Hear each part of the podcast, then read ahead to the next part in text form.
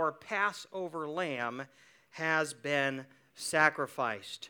Uh, for 1,500 years, Israel every year has remembered God's great deliverance from slavery in Egypt. And Jesus is informing his disciples you know what? That was all a foreshadowing of me. I am the Passover lamb. I am God's great deliverance. I'm the one who will lay down his life for the forgiveness of many. The Passover meal celebrated God's deliverance of Israel from slavery in Egypt. So let's review that very first Passover. For centuries, Israel had been enslaved, but God decided he would rescue them by sending his servant Moses to tell Pharaoh, Let, say it with me, let, let my people go. but Pharaoh refused. And God chose to send plagues upon Pharaoh to convince him to let his people go. But with each plague, Pharaoh's heart grew harder and harder until finally, after the ninth plague, after nine terrible plagues, this is what God tells Moses. It's in Exodus chapter 11, verse 1. I will bring one more plague on Pharaoh and on Egypt. After that, he will let you go from here. When he lets you go, he will drive you out of here. So Moses announces to the people in verse 4 This is what the Lord says About midnight, I will go throughout Egypt, and every firstborn male in the land of Egypt will die. From the firstborn of Pharaoh who sits on his throne to the firstborn of the servant girl who is behind the millstones, as well as every firstborn of the livestock. Then there will be a great cry of anguish through all the land of Egypt, such as never was before or ever will be again. We see in verse 29 Oops, excuse me, let me back up a bit here. So, after Moses tells the people this, he has a plan for just for Israel, not for the um, Egyptians. And his plan for Israel is to spare them from this 10th plague of death. So he tells Moses, This is what you're going to do. This is how the Israelites will be spared from this plague. This month is going to start the beginning of months for you.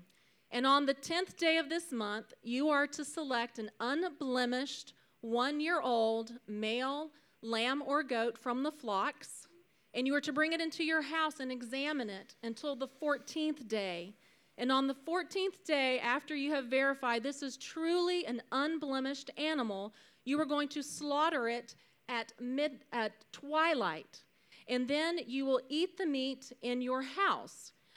Take some of the blood from the sacrifice of the animal, and I want you to spread it on the doorpost and then on the lintel so that blood covers you. When you eat the meal, you are to also include unleavened bread and bitter herbs. I want you to be dressed, prepared to leave. Dress in your traveling clothes, wear your sandals, have your staff in your hand, and eat quickly.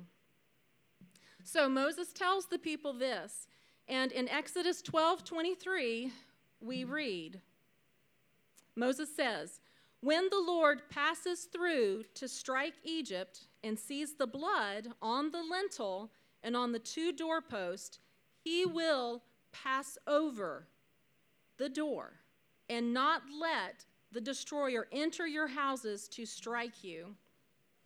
So the, we see in verse 29 at midnight, the Lord struck every firstborn male in the land of Egypt, from the firstborn of Pharaoh who sat on his throne to the firstborn of the prisoner who was in the dungeon, and every firstborn of the livestock.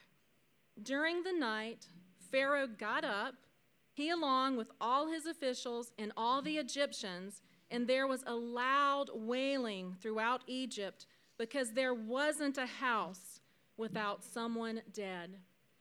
And so he summoned Moses and Aaron, and basically what he said was, Get out. And so the Israelites left. So God commanded Israel to celebrate this great deliverance in uh, each year in the Passover meal or the Feast of Unleavened Bread, as it was also called. And so by the time Jesus is sitting here having uh, the Passover with his disciples, Israel had celebrated about 1,500 Passovers, and some traditions had developed. And we don't know exactly what the Passover meal looked like at the time of Christ. The closest account we have comes from a few hundred years after Christ, and it was also after the temple had been destroyed. But it probably looked something like this. Uh, it began with a blessing. And during the Passover, there were four cups of wine drunk. And the first, uh, the first cup of wine kicked off the Passover meal. And you are wondering, is this real wine? And how, many, how much of this are they going to be drinking? Well, you may try, you can come try afterwards, right? So, uh, what would happen is uh, right before the uh, first cup was drunk, the either the father of the family or the host of the Passover would uh, give a blessing, and then they would all drink. And this is what uh, this is the cup that Jesus has in hand in verse 17 and 18 when he says, "Take this and divide it among yourselves." For I tell you that from now, now on I will not drink of the fruit of the vine until the kingdom of God comes. And so Jesus uh, starts off the Passover announcing, This is the last one I'm going to share with you guys. Uh, translation um, I'm not going to be around next year. And then he drinks and passes it around. After that, there was a ritual washing, usually a washing of the hands. But we see in John's gospel that Jesus washed the disciples' feet. And we know from this that only a true cleansing can come from Jesus Christ Himself, from a touch of Jesus. After the washing, they ate the bitter herbs. They would dip the bitter herbs into salt, salt water, and eat them. And that symbolized how bitter, how bad the slavery really was in Egypt. And it was probably at this moment that Jesus was pointing out the bitter betrayal of Judas. Then there was the uncovering of the unleavened bread, and there were three sheets of unleavened bread. And the unleavened bread um, represented a few different things. First off, it represented the fact that God's deliverance came swiftly, and it came so quickly that Israel didn't have a time uh, to let their bread rise. So it reminded them of just how a swift God's uh, deliverance came when it did come. Secondly, it reminded Israel that they were one. Uh, some have said it, the three uh, unleavened pieces of bread represented Abraham, Isaac, and Jacob, and we're all one people descended from Abraham, Isaac, and Jacob. And also, the unleavened bread reminded uh, God's people of the provision of manna in the wilderness. For 40 years, as they're wandering around in the wilderness, God provided bread from heaven. And uh, remember who Jesus said, I am the bread from heaven. After this unleavened bread was uncovered, the host of the meal would retell the story of salvation. He would recount the events of the Passover and include much of what I told you this morning. And he would give the significance of all of these uh, of the symbols that are in the meal and what it symbolized. So the story ends with a second cup. In this cup, ooh, okay. It must be wine. I haven't drunk it yet. oh. oh. but this second cup is the um, called the cup of freedom, and it was drunk right before the meal proper, and it's not commented on in the Gospels uh, right before the meal, or the meal started with uh, the breaking of the unleavened bread and then the passing it around. And uh, this would be done by the host. And, and this is what we read about in verse 19. Uh, so Jesus has got the unleavened bread, and, and in verse 19 it says, And he took bread, gave thanks, broke it, and gave it to them, saying, This is my body given for you. Do this in remembrance of me. Now, pause. Every one of these disciples had uh, attended the Passover meal every year of their lives. They probably could quote it, right? Uh, no one had ever at this time said, Hey, this unleavened bread is me.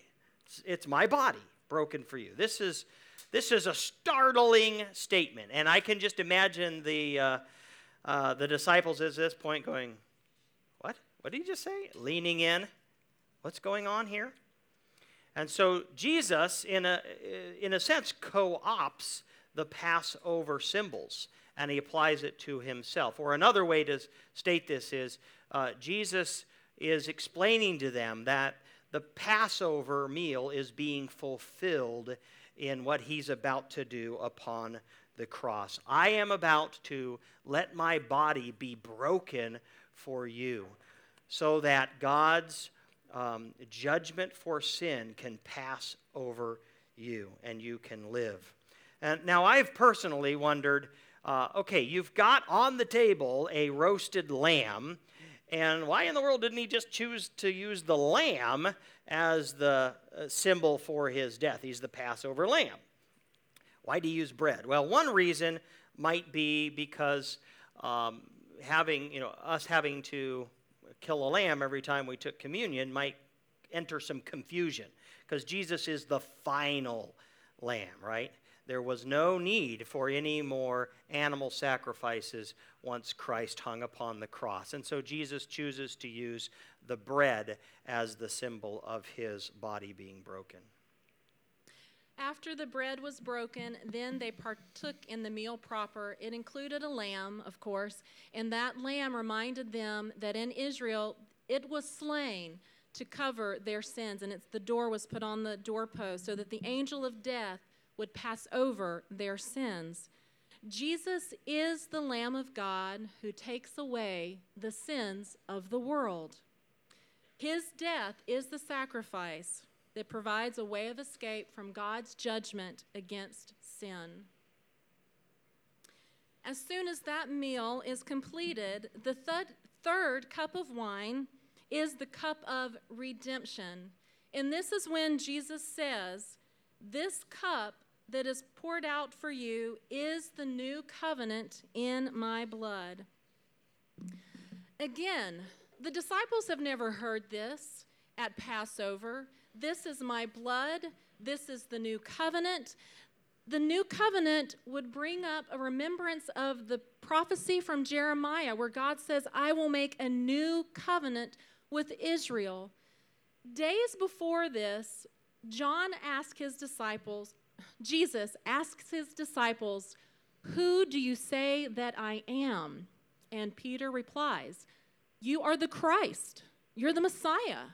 They believe this about Jesus, and right after that, Jesus predicts his death. But it's concealed from them that he's really going to die. Two more times, Jesus predicts his death before this meal, and they still do not know what he's talking about.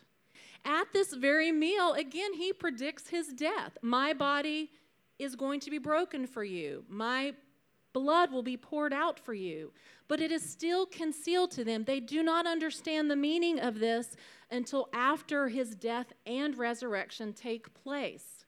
So, this is a monumental moment for Christ in announcing the new covenant. God is going to relate to you in a new way, and that is through me. It is through putting your faith in me and what I'm doing on the cross. And fellowship with God is now through Jesus Christ rather than the Jewish sacrificial system. After the meal, there was a hymn, and we're told in the Gospel of Matthew that Jesus and his disciples sang a hymn together. And then uh, the Passover meal concludes with the fourth cup of wine. So it starts with a cup of wine, it ends with a cup of wine. And many believe that Jesus did not drink the fourth cup. uh, based on uh, the Mark's chronology, it appears that Jesus um, let the disciples drink the fourth cup, but he uh, said, uh, didn't take of it. And why? Because he's going to partake of the final cup, the cup of praise, when he returns at the wedding feast of the Lamb. And so, one of the things that we do in communion uh, when we drink uh, from the cup is its anticipation of Christ coming and, uh, and drinking again with us at the wedding feast of the Lamb. All right, let's give Sabrina a round of applause for helping bring out the, the history. Thank you. So, with that as a background, what are, what are we doing when we partake of communion? We're doing five things. Uh, first off, uh, when we take communion, uh, we are remembering. Do this in remembrance of me, Jesus said. We're remembering that Christ willingly went to the cross and he laid down his life for the forgiveness of sins. And so I, I, think the first thing that I say to myself as I'm taking communion is God loves me that much. God loves me that much. Greater love has no man than this, that a man lays down his life for his friends. The second thing that we do at communion is when we eat the bread and when we drink the cup, uh, we are saying, I receive for myself Christ's death upon the cross as the payment for my sins. It's not just that he died kind of for the generic sins of the world, he died for me. I need his forgiveness. Number three, at, at communion, we are declaring our dependence upon Christ for all things spiritual. Uh, we cannot live without food and drink. And uh, Jesus is our spiritual nourishment. He is the bread of heaven. And apart from him, we can do nothing. And so, as we take and as we drink, we are uh, reminding ourselves that uh, of our dependence upon Christ for all things. And then, of course, we got to be asking ourselves, how am I uh, feeding on Christ during the week? Uh, we don't want to eat only on Sundays, right? We want to feed on Christ all week long, cultivating our personal relationship uh, with Him. Number four, at communion, we are acknowledging our union with other Christians. When I take, uh, eat, and drink the communion, uh, you, you, you, look around and there are other people doing that, right? And uh, I am united by faith with all other Christians. And uh, at communion, I'm reminded that uh, we're all at the same level at the foot of the cross. Uh, it doesn't matter uh, how old I am, or how long I've been a Christian, or the color of my skin, or how educated, or how wealthy. We all are 100% uh, dependent upon Christ's work on the cross for our spiritual life. And so we're the same. And, and, and we're brothers and sisters in Christ. We are the family of God. And so that's very humbling, isn't it? It's humbling and it's unifying. Anyone uh, who has, is united to Christ by faith is my brother and sister. And then finally, as we partake of communion, we are anticipating Christ's return. Uh, Jesus said, Do this in remembrance of me. He said, When you do this, you are proclaiming the gospel until he comes. That's Paul. Uh, so Christ will come again, and I'm going to eat and drink, and so will you in his presence. And there will be the great feast, and there will be a restoration of relationship. And so, communion is very significant. And this is why the Apostle Paul gets on the Corinthian Christians uh, who were partaking of communion uh, without much thought. They were just coming and they were chowing down and they were having a, a big meal and they weren't, they weren't uh, adequately entering into the, the significance of communion. They weren't really remembering Christ in that communion. So we're about to take communion together as a church. And but before we do, I want to go back to that first Passover. And it's it's very interesting the language. Um, God says, "You go out and you select a lamb from your flock, and that a lamb then becomes the lamb." That you are examining. And you bring that lamb into your home, and for four days you're with that lamb and you're examining the lamb and determining is this lamb uh, without blemish? Is it a spotless lamb? Is it, is it a worthy lamb? And then you take the life of the lamb and it becomes your lamb. Because that lamb has now just given its life for your sins. Okay? A lamb becomes the lamb, which becomes your lamb. God selected Jesus, he became the lamb, and he lived a perfect life. Dem- he demonstrated his, his worth, his worthiness, his spotlessness. Uh, it's interesting that Pilate says, I don't find anything wrong with this guy, right? He is the lamb. The question is, is he your lamb? He has laid down his life, uh, but is his, is his blood uh, covering your sins, atoning for your sins? And the Bible says that Jesus wants to be your lamb. That's why he came. God is not willing that any should perish, but that all should come to life.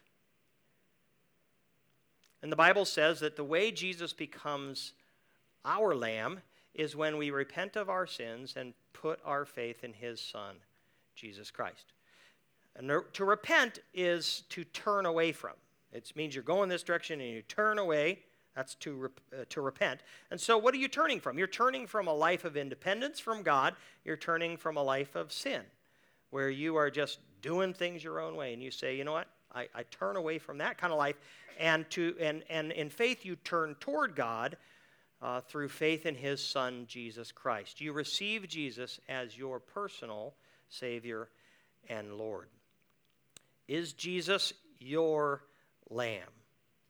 He wants to be, he's done everything that is necessary, but you have to uh, receive him. And so, if you wouldn't mind just uh, closing your eyes, bowing your head, we're going to all just uh, take a moment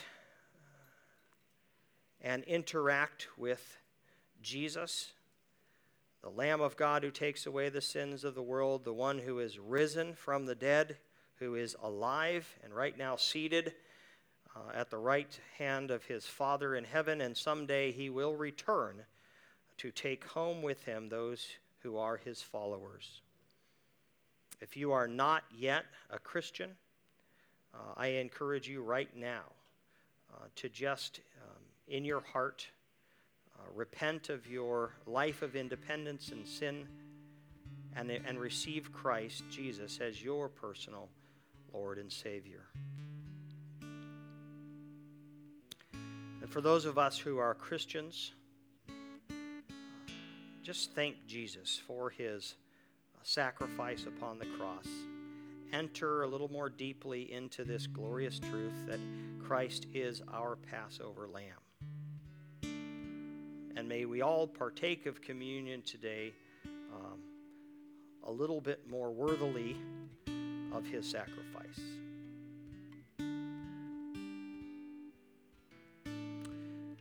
If you uh, are making a decision uh, today for the first time to become a Christian, to make Jesus your lamb during communion, uh, I'm going to be back by the Journey Group sign, and uh, I would love it if you would come and talk with me, and I can kind of witness and walk with you as you uh, become a follower of Jesus. Thank you.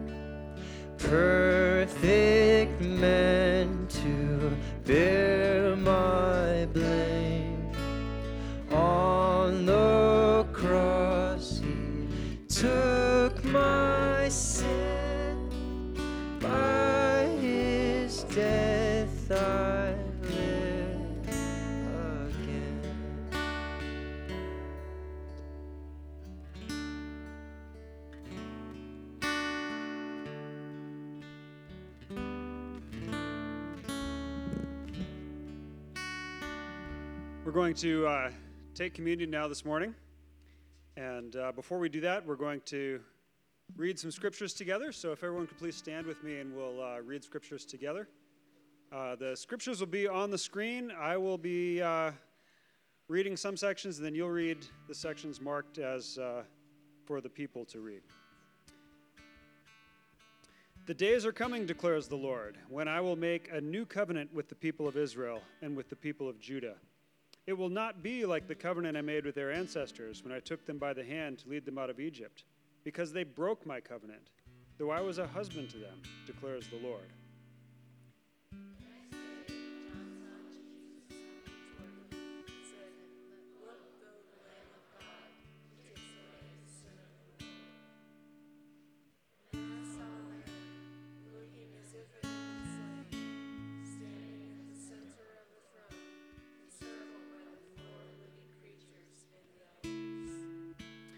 The Lamb had seven horns and seven eyes, which are the seven spirits of God sent out into all the earth.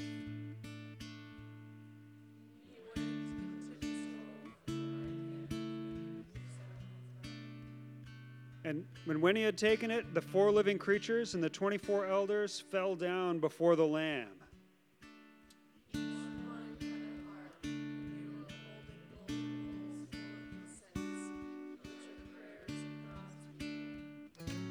And they sang a new song, saying, You are worthy to take the scroll and to open its seals, because you were slain, and with your blood you purchased for God persons from every tribe and language and people and nation. You have made them to be a kingdom and priests to serve our God, and they will reign on the earth. Then I looked and heard the voice of many angels, numbering thousands upon thousands and 10,000 times 10,000. They encircled the throne and the living creatures and the elders. In a loud voice, they were saying, Worthy is the Lamb who was slain to receive power and wealth and wisdom and strength and honor and glory and praise. Then I heard every creature in heaven and on earth and under the earth and on the sea and all that is in them saying, To him who sits on the throne and to the Lamb be praise and honor and glory and power forever and ever. The four living creatures said, Amen. And the elders fell down and worshiped.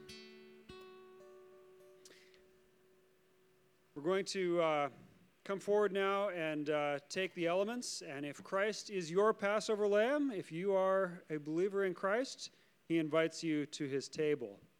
If you don't yet uh, know the Lord as your own Savior, then instead of coming to the table, we uh, invite you to simply remain where you are and use this time for personal reflection. Or um, this would also be a great time to go back and talk to Pastor Mike. He's uh, right back in the back there. If you uh, want to put your faith in Christ this morning, uh, you can do that. So uh, exit your rows to your left and come up and, uh, and take a, a piece of bread and a, and a cup, and then just hold on to those. And once everyone has, we will take them all together.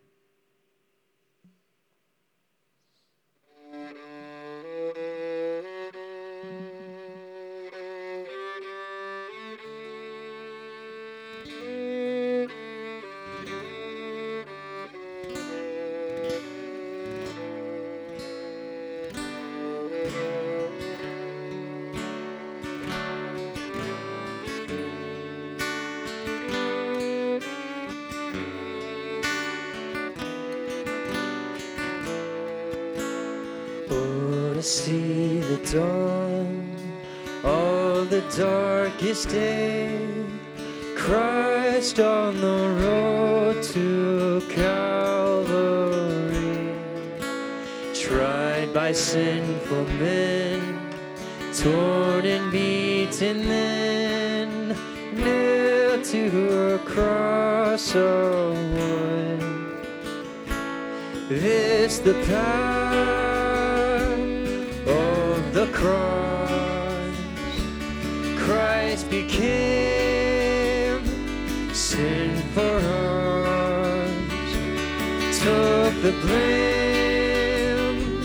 For the wrath we stand forgiven at the cross.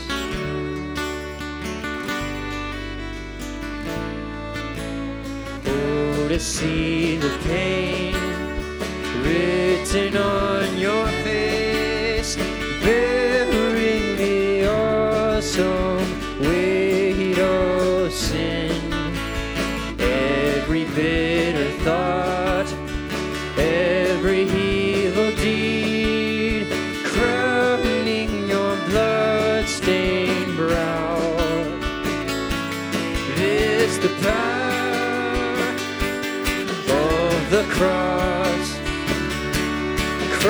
became sin for us, took the blame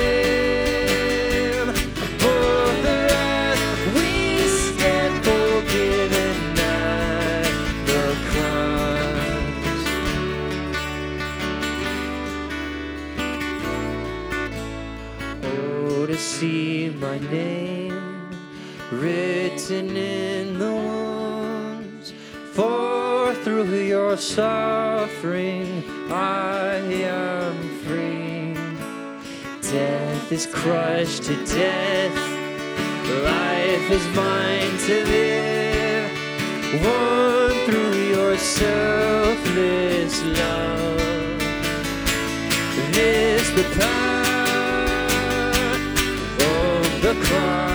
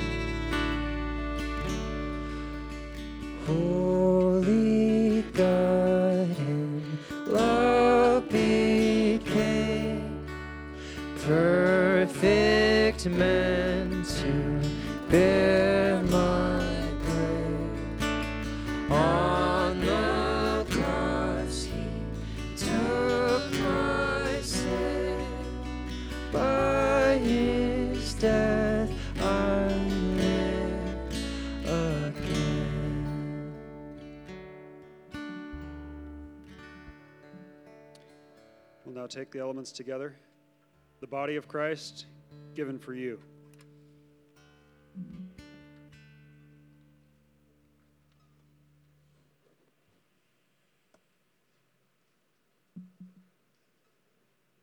The cup of Christ, the new covenant in his blood, shed for you.